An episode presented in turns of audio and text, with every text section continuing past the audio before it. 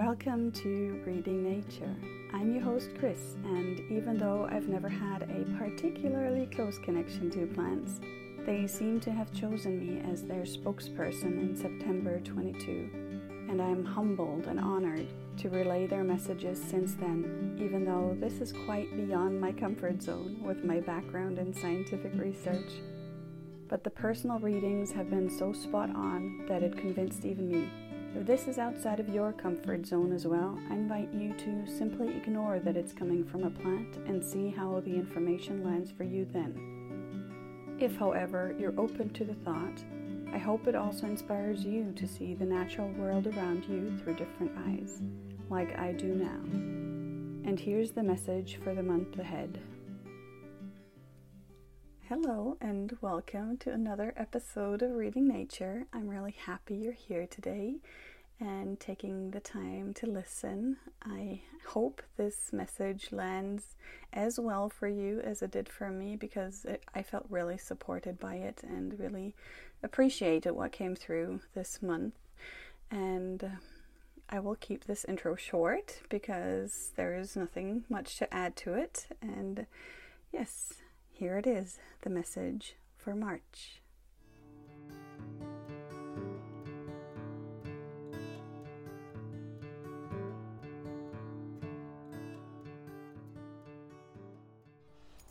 Good morning, beautiful souls. Also, from these, these, screaming geese above me. Um, yeah, so the plant that came through for March very, very powerfully is the crocus. I, I'm not super sure. I still have to look up if that is also the English expression of it, but it's a purple. So the one I'm thinking of, the one that came through, was a purple little flower that comes is like one of the first messengers of spring, and we have a whole purple carpet of it underneath the magnolia tree at the corner of a street, and it's absolutely gorgeous. And I love these flowers because they always, to me, announce that spring is coming, and that is part of its message, which is that it invites you to dare to be a cycle breaker. And I believe that many of you listening already are cycle breakers. My goodness.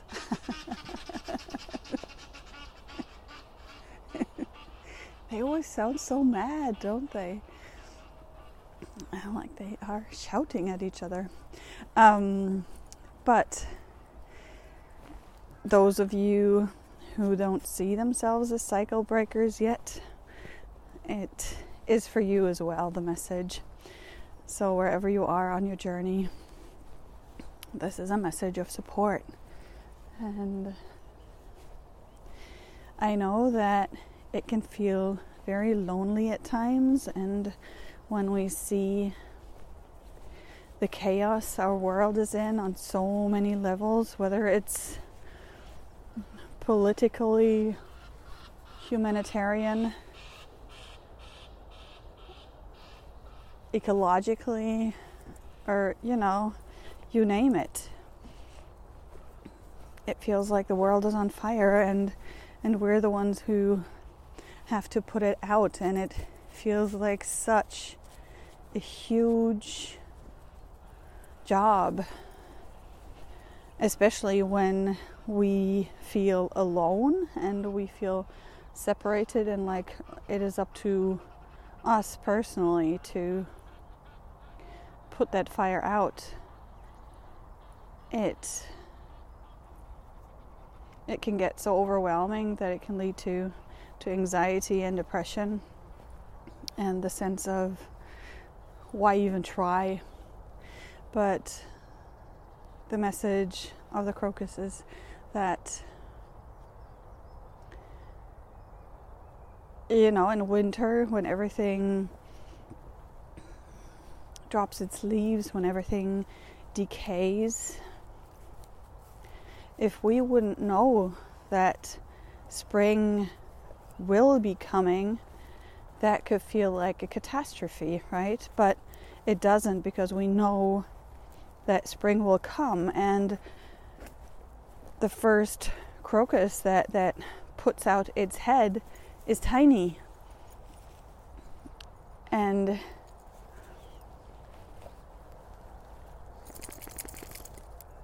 if it were to just see itself in the midst of this brown, gray, wide landscape, then you can connect to that sense of, of overwhelm. But really, it's just the beginning, and the beginning can feel small and it is exacerbated by what we choose to focus on. So, I don't mean to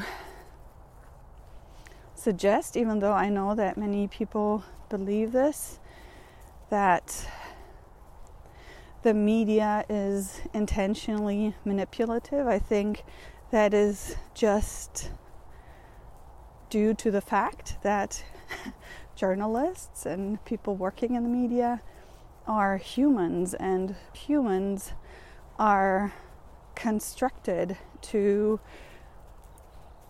put more weight, more focus on bad things than on good things because that is how we stay alive, that is how we survive. If we know of the dangers and of all the possible negative things, our brains think that we can prevent that, and it's just a human thing to to focus on the negative and to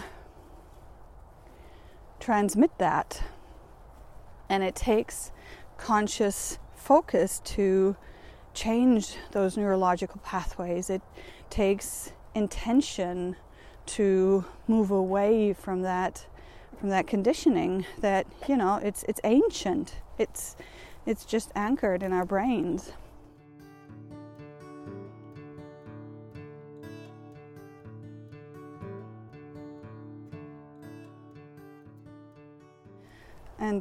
the second part of the message from the crocus is that it invites us to focus on joy and is fully aware of the fact that feeling joy can often be accompanied by a feeling of guilt, especially for the empaths among us, because feeling joy while others are in life situations where where joy is just not accessible it feels unfair to to be feeling joyful. Yet what i'm receiving from the crocus is that it is absolutely essential for us to to be open to receiving joy because that way we can stay in our heart energy and that way we can replenish our energetic fields and be in our hearts instead of our brains, be in love instead of in fear. And through that, we are of the greatest support. And that is really the cycle that is being broken currently the cycle of following fear and to instead follow love and follow joy.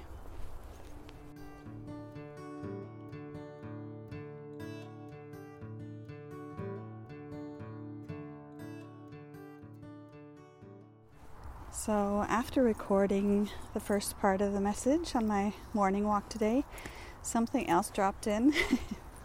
My dog is rolling in the grass here.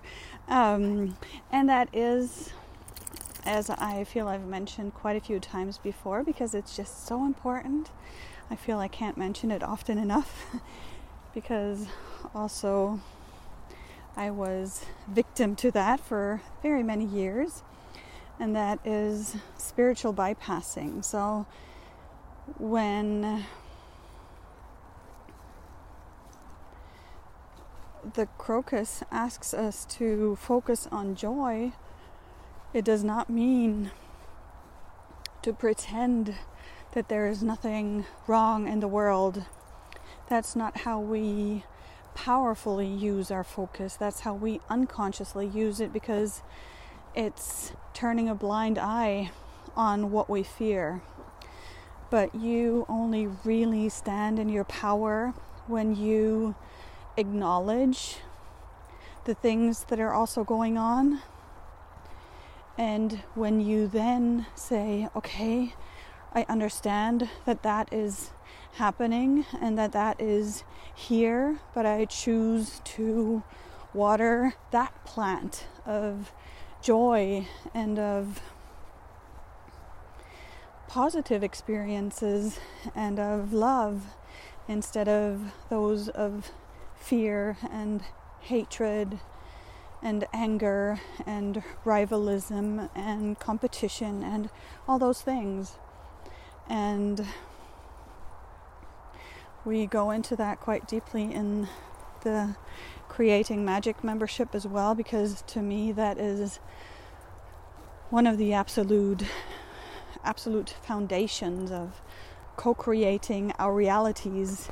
Because if we just envision the positive, there is no tension, there is no structural tension between what we're experiencing in reality and what we want to experience. Therefore, this feels like a very important point that I still wanted to address.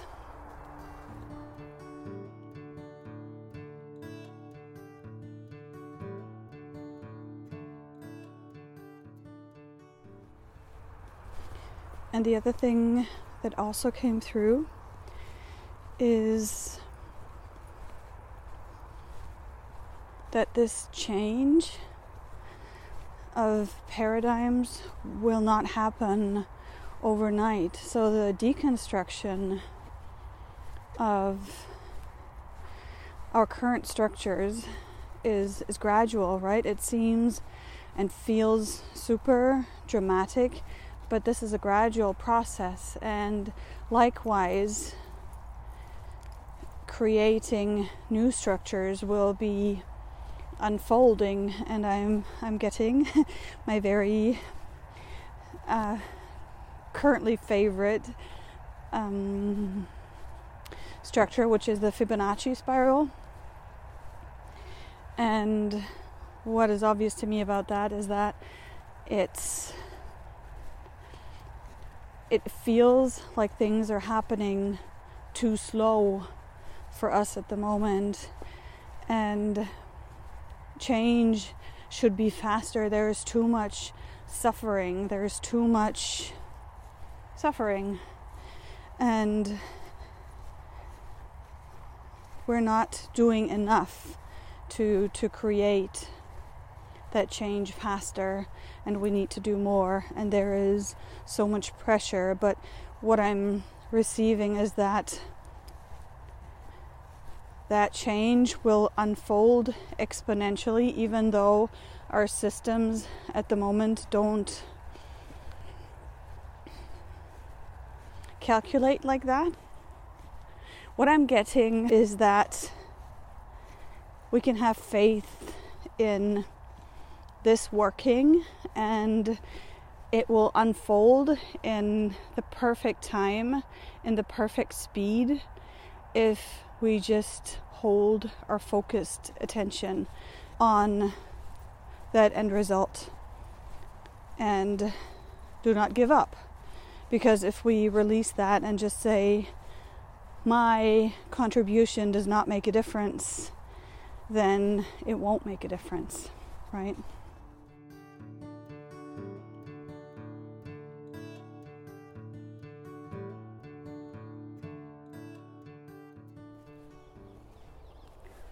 And so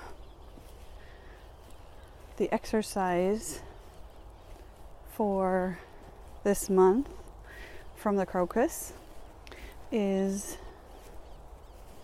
to focus on joy and look at where in your life you are already experiencing joy and expand that. Really focus on that, tune into that, and see it like little threads, maybe. And by focusing on that, because as the Taoists say, that energy flows where focus goes. So you increase what you focus on, and therefore if you focus on those little threads of joy that are already present in your life, whether whether that is like right now, I see the sun glittering in the little grass leaves of grass that are still frozen from the morning dew. And I'm walking through a field of glitter, and that by itself can bring absolute pure joy to my heart if you just look at these little things. If you're unable to connect to bigger causes of joy in your life at the moment, but focus on the little things then and really expand those, make those little threads into ropes and change the world through that. It doesn't have to be hard, it doesn't have to be work. It's just a change of focus. So we expand the joy. Let us be cycle breakers of that. I think that is that feels complete for now. And I wish you a beautiful, beautiful beginning of spring if you're in the northern hemisphere. And uh, I guess autumn in the southern hemisphere. It's so hard to imagine for me, but that's what it is. Okay. Sending you love.